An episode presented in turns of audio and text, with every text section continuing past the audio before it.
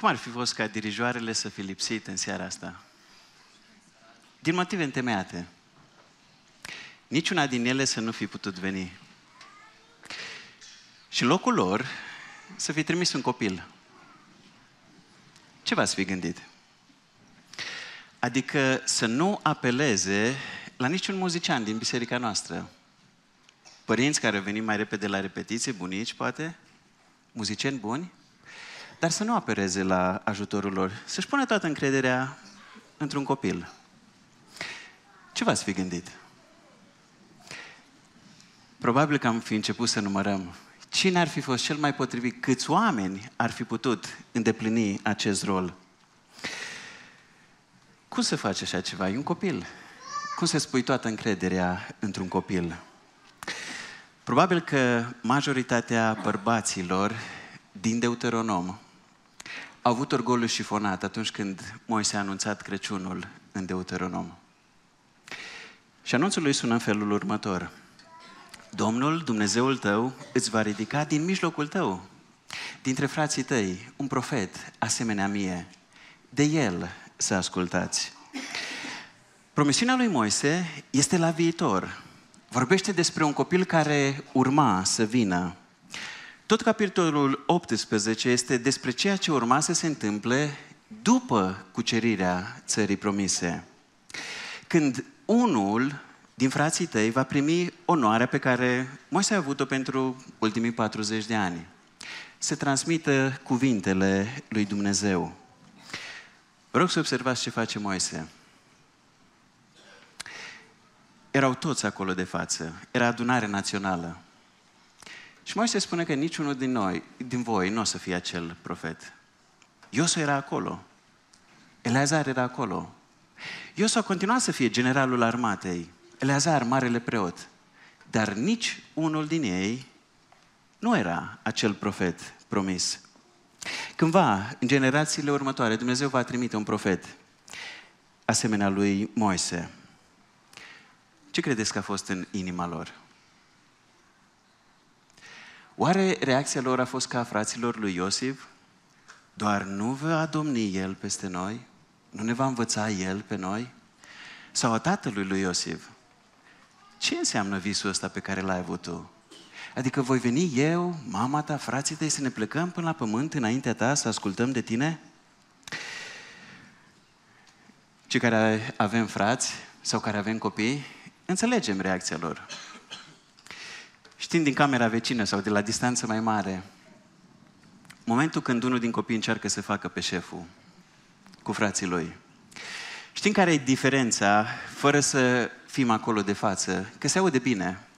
Când unul din copii spune, pregătește-te de somn, că e ora de culcare. Sau când spune, mama sau tata ne-a spus să ne pregătim de somn, că e ora de culcare. Diferența este între a încerca să fii, să fii șeful, să faci pe șeful, sau a transmite pers- părerea persoanei cu autoritate. Cam aceea e și diferența dintre părerile noastre și prorocul Domnului. El transmite mesajul lui Dumnezeu. Noi ne spunem părerile cu convingere mai mare sau mai mică. Dar e o diferență de autoritate între părerile noastre și profetul Domnului. Profetul este slujitorul ales de Dumnezeu ca să transmită mesajul lui oamenilor din generația sa. Profetul nu e un simplu poștaș care transmite sau care citește un mesaj, ci l-a auzit suficient de bine pe Dumnezeu ca să-i cunoască inima. Ca să se fi încărcat cu bucuriile, cu durerile lui Dumnezeu și așa să le transmită poporului. Și pentru 40 de ani Moise a avut această onoare. Și el anunță că Dumnezeu nu va continua, nu va înceta să vorbească, ci va ridica pe altcineva care să facă acest lucru în locul lui. Și cred că acest, această promisiune a fost în primul rând un motiv de încurajare. Dumnezeu ne va vorbi în continuare. Nu va înceta să o facă. Dar în același timp, cum spuneam, a testat mândria, orgoliul celor prezenți. Pentru că e altcineva. Nu este unul dintre noi. Și problema lor e și problema noastră. Că smerenia incomodă. Ca și cum am purta o haină care ne-a rămas mică Gândiți-vă că azi sărbătoare.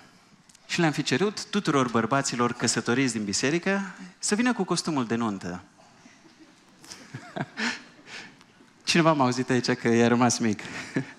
Pentru restul, cred că n-ar fi chiar așa distractiv, nu? Sau îmi spune tuturor femeilor căsătorite să fi venit cu rochia de mireasă. Cam așa e și cu smerenia. E o haină care ne cam strânge, o cămașă de forță de multe ori. Ne strânge bine. Dar, lucru pe care aș vrea să-l evidențiez e că promisiunea lui Dumnezeu ne încântă. Că Dumnezeu, în cele mai întunecate momente, vine și ne vorbește și ne promite că o să fie mai bine sau că o să repare lucrurile. Dar lucru nu doar surprinzător, ci supărător pentru orgoliul nostru. E felul în care Dumnezeu își împlinește promisiunile. Și în mod repetat în Scriptură, Dumnezeu și-a împlinit promisiunile printr-un copil. Și aș vrea să mergem foarte pe scurt, prin câteva momente marcante din istoria omenirii în care să vedem acest lucru. Primul rând, în grădina Edenului, Adam și Eva știau sentința pentru păcatul lor. Și timp ce alergau, se ascundeau după copacii din grădină, Dumnezeu nu aplică sentința. Și vine și rostește o promisiune. În auzul lor și în auzul diavolului. Vrăjmășie voi pune între tine și femeie, între semânța ta și semânța ei. Aceasta îți va zdrobi capul și tu îi vei zdrobi călcăiul. Cu alte cuvinte, promisiunea lui Dumnezeu era un copil. Un copil. Capitolul 12, un alt capitol important din istoria omenirii. După ce tot, toată omenirea s-a răzvrătit împotriva lui Dumnezeu la turnul Babel, Dumnezeu îl cheamă de acolo pe Avram să plece, să iasă, să meargă într-o altă țară. Și când ajunge în țara promisă, știți ce îi spune Dumnezeu? Bun venit! Asta e țara promisă. Dar o să o dau seminței tale. Ești în țara promisă, dar va fi dată seminței tale. Robia Egiptului. Când peste Egipt s-a ridicat un conducător, un faraon care nu știa pe Iosif. Cum a răspuns Dumnezeu la strigătele poporului? Când le-a făcut viața amară și strigau la Dumnezeu după ajutor, cu suspine, Dumnezeu le-a răspuns printr-un copil pe care l-a scos din apele Nilului. Noi suntem la granița țării promise în Deuteronom. Moise urma să moară, știa el, știa întregul popor. Era nevoie de un alt profet, era nevoie de un alt conducător. Care e răspunsul lui Dumnezeu pentru nevoia urgentă, importantă a poporului? Un copil, cândva, asemenea lui Moise. În perioada judecătorilor, când fiecare om din popor făcea ce plăcea, ce considera el că este drept? Răspunsul lui Dumnezeu este din nou un copil. Domnul și-a adus aminte de ea. Astfel, după o vreme, Ana a rămas însărcinată și a născut un copil, un băiat, căruia a pus numele Samuel, zicând, de la Domnul l-am cerut. În mod evident, Samuel este răspunsul lui Dumnezeu la cererea unei femei cu Duhul întristat, amărită, care plângea înaintea Domnului. Dar citim cartea și înțelegem că era mult mai mult. Era răspunsul lui Dumnezeu la nevoia poporului, Samuel este cel mai mare judecător, profet în Israel, preot. Era răspunsul lui Dumnezeu pentru o femeie și în același timp pentru nevoia poporului său. În timpul monarhiei, când Saul, primul rege, a păcătuit, a fost respins de Dumnezeu, el își alege un alt rege. Pe cine? Pe David. Când l-a văzut Goliat pe câmpul de luptă, a râs de el. Fratele lui mai mare, nu l-a crezut vrednic nici măcar să stea în tribune, să asiste, să vadă lupta. David însuși, după ce unifică toate semințiile lui Israel, câștigă teritorii, lupte în stânga și în dreapta, este recunoscut de popoarele din jur, de conducătorii lor. Primește și el promisiunea unui copil. Este legământul davidic. Când se vor împlini zilele și vei adormi alături de strămoșii tăi, voi ridica un urmaș după tine care va ieși din trupul tău și voi consolida domnia. El va construi numelui meu o casă și eu îi voi consolida pentru totdeauna tronul domniei lui. Eu îi voi fi tată, iar el îmi va fi fiu. Când va păcătui, îl voi mustra cu nuiaua oamenilor și cu loviturile fiilor omului. Dar îndurarea mea nu se va depărta de el, așa cum am îndepărtat-o de la Saul, pe care l-am înlăturat dinaintea ta. Ci dinastia ta și regatul tău vor rămâne pentru totdeauna înaintea mea, iar tronul tău va fi consolidat pentru totdeauna. Înaintea robiei, Dumnezeu are aceeași reacție. Și aici vorbesc cel mai mult profeții și aș vrea să-l aleg pe Isaia, pentru că cred că în fața textelor lui ar trebui să redescoperim mirarea la răspunsul lui Dumnezeu, mirarea în fața întrupării Fiului lui Dumnezeu. Capitolul 9, el spune în felul următor, căci un copil ni s-a născut, un fiu ni s-a dat, iar autoritatea va sta pe umerii săi. I se va pune numele Sfetnic minunat, Dumnezeu puternic, Tată veșnic, Prinț al păcii. Autoritatea sa va crește și va fi o pace fără sfârșit pentru tronul lui David și pentru împărăția sa. El o va întemeia și o va întări prin judecată și dreptate, de acum și pentru totdeauna. Zelul Domnului oștirilor va face lucrul acesta. Vreau să te întreb dacă în aceste zile te-ai oprit vreodată, nu să spui altora, să, să-i amintești inimii tale ce sărbătorim de fapt.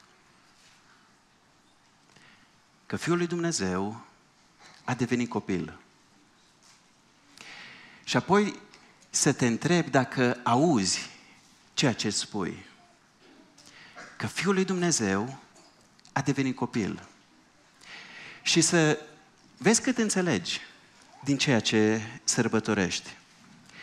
Adică mic, vulnerabil, fragil, la fel ca și copiii pe care noi am ținut în mâini. La fel.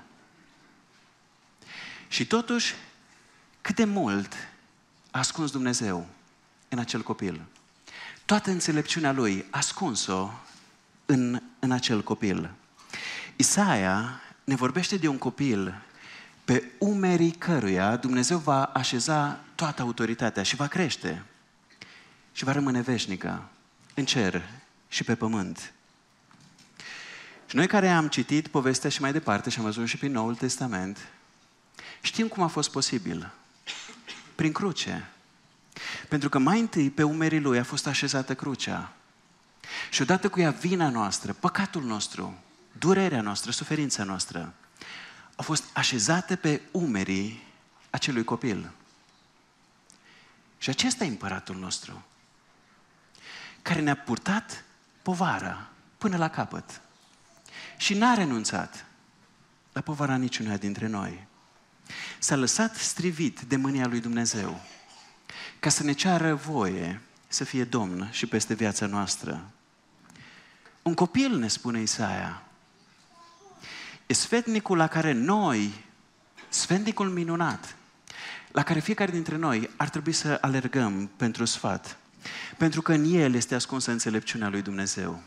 Ioane spune, cuvântul s-a făcut trup și a locuit printre noi, plin de har și de adevăr. Și noi am văzut slava lui, o slavă întocmai ca slava singurului născut din Tatăl. Și gândiți-vă cum a crescut. Majoritatea oamenilor n-au înțeles ce aveau în față. Se uitau oamenii la el și vedeau un copil obișnuit. Venea în sinagogă să învețe să citească și el scripturile, ca și ceilalți copii. Și rabinii credeau că îl învață pe fiul templarului să citească Biblia, să citească scripturile. Și el le pricepea mai bine decât toți. Știa că sunt despre el, că trebuie să le împlinească. Și acesta e copilul promis la care noi trebuie să alergăm pentru sfat. Care a devenit unul dintre noi, care știe mai bine decât oricare dintre noi ce este înăuntrul nostru. Cu ce ne luptăm, care ne sunt bucuriile, care ne sunt durerile, care ne sunt planurile pentru viitor. și așteaptă să-i cerem sfatul, să-i cerem ajutorul, să-i cerem înțelepciune.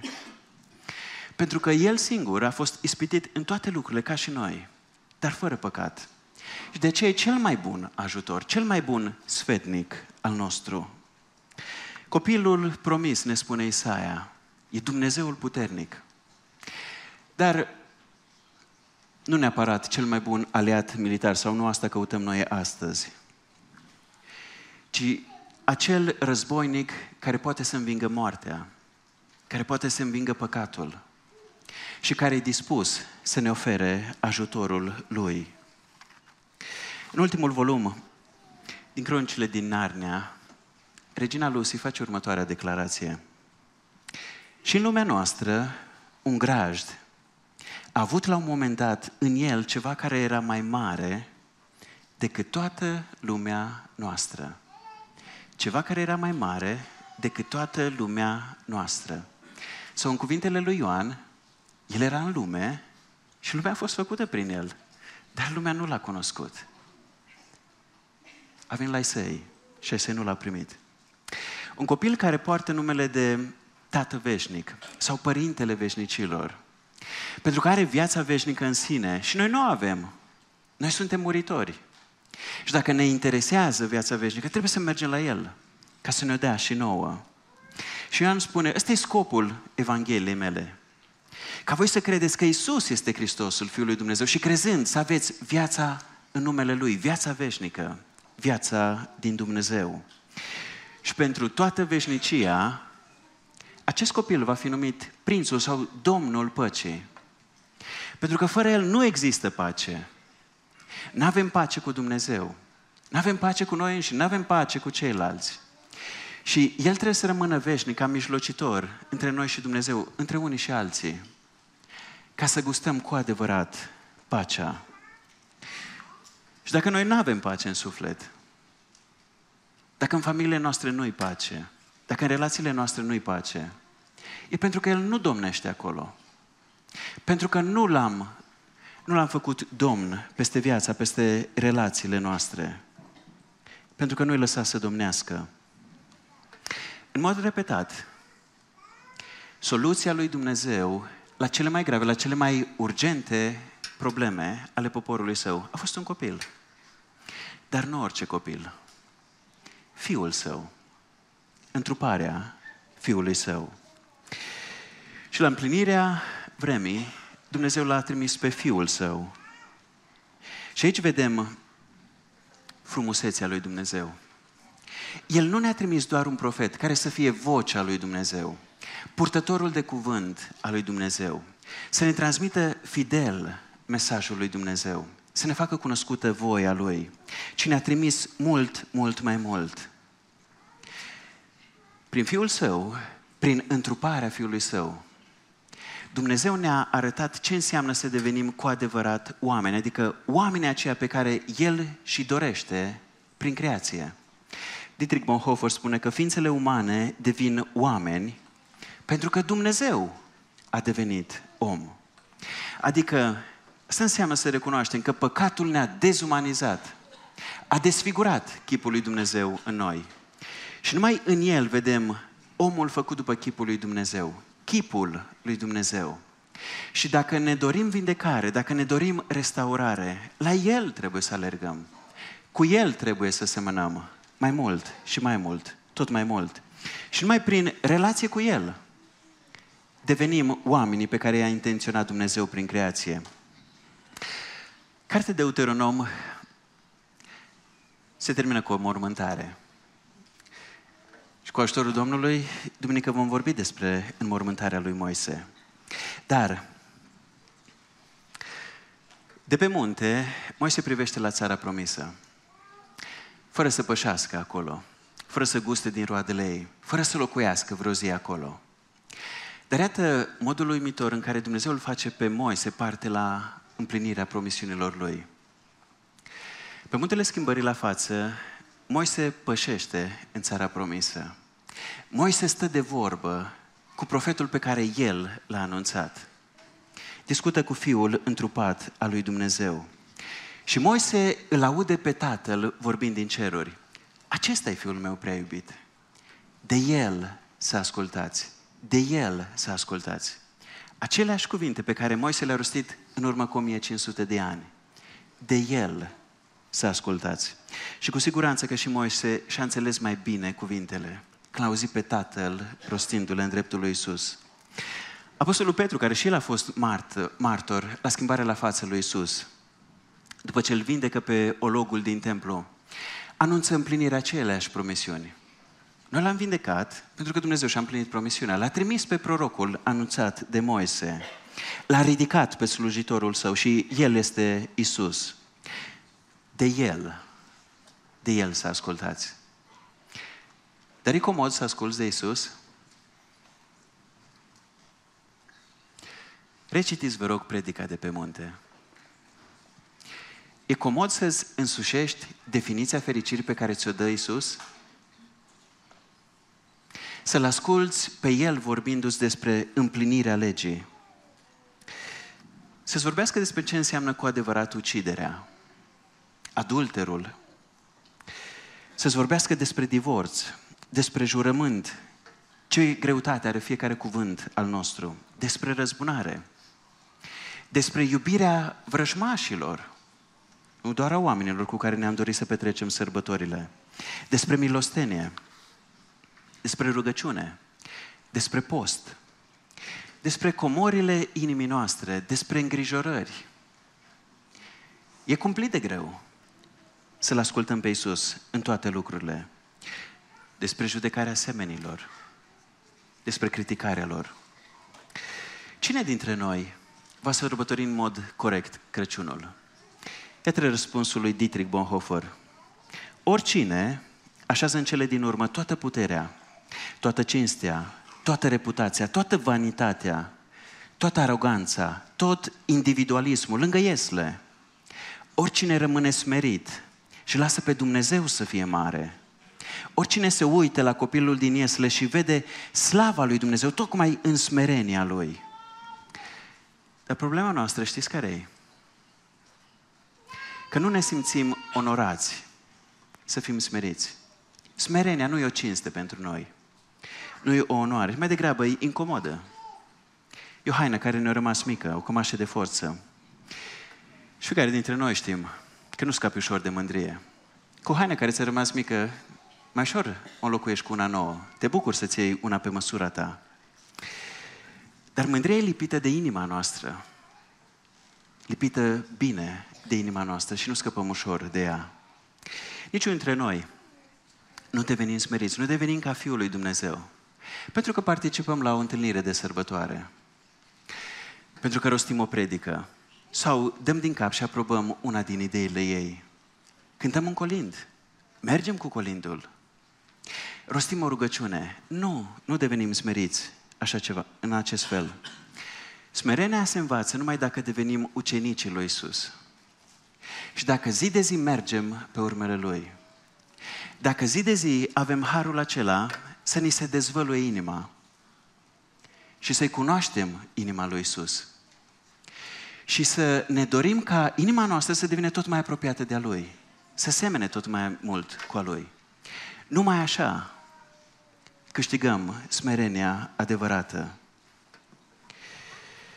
Sau în cuvintele lui Pavel, sau parafrazându-l pe el, am putea spune, să aveți în voi gândirea fratelui mai mare, unul dintre noi, care ne arăta că se poate. Iată cuvintele lui Pavel din Filipen 2. Nu faceți nimic din ambiție egoistă, nici din glorie deșartă, ci în smerenie să-i considerați pe alții mai presus de voi înșivă. Fiecare dintre voi să se preocupe nu doar de interesele lui, ci și de interesele altora. Să aveți voi, în voi gândul acesta care era și în Hristos Iisus. El, deși exista în chip de Dumnezeu, n-a considerat că a fi egal cu Dumnezeu este ceva de care se poate folosi, ci s-a golit pe sine, luând un chip de sclav și devenind asemenea oamenilor. La înfățișare a fost găsit ca un om. S-a smerit și a devenit ascultător până la moarte și încă moarte pe cruce.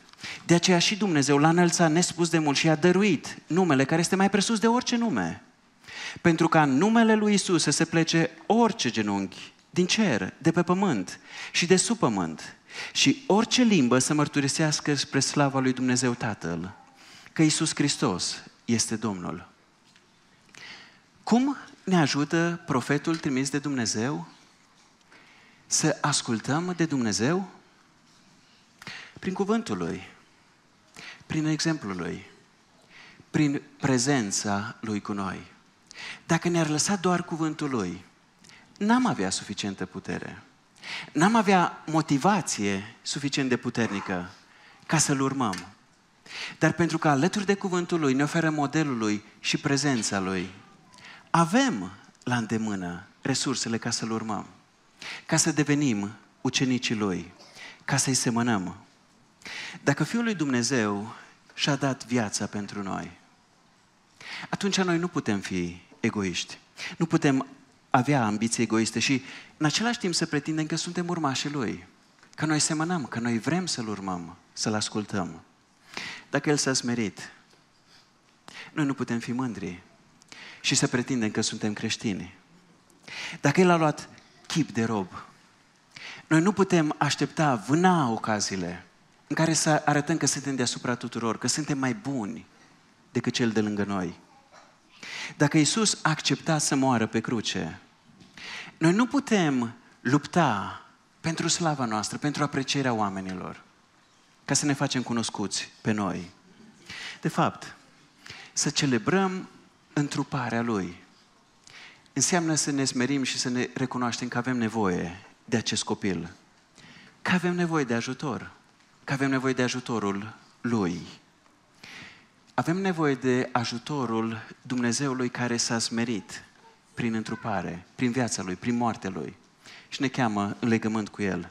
Și tocmai faptul că ne invită în legământ cu El e un gest de smerenie din partea Lui. Dar omul mândru și egoist nu are nevoie de așa ceva. Nu are nevoie de această sărbătoare și nu are nevoie de Fiul lui Dumnezeu.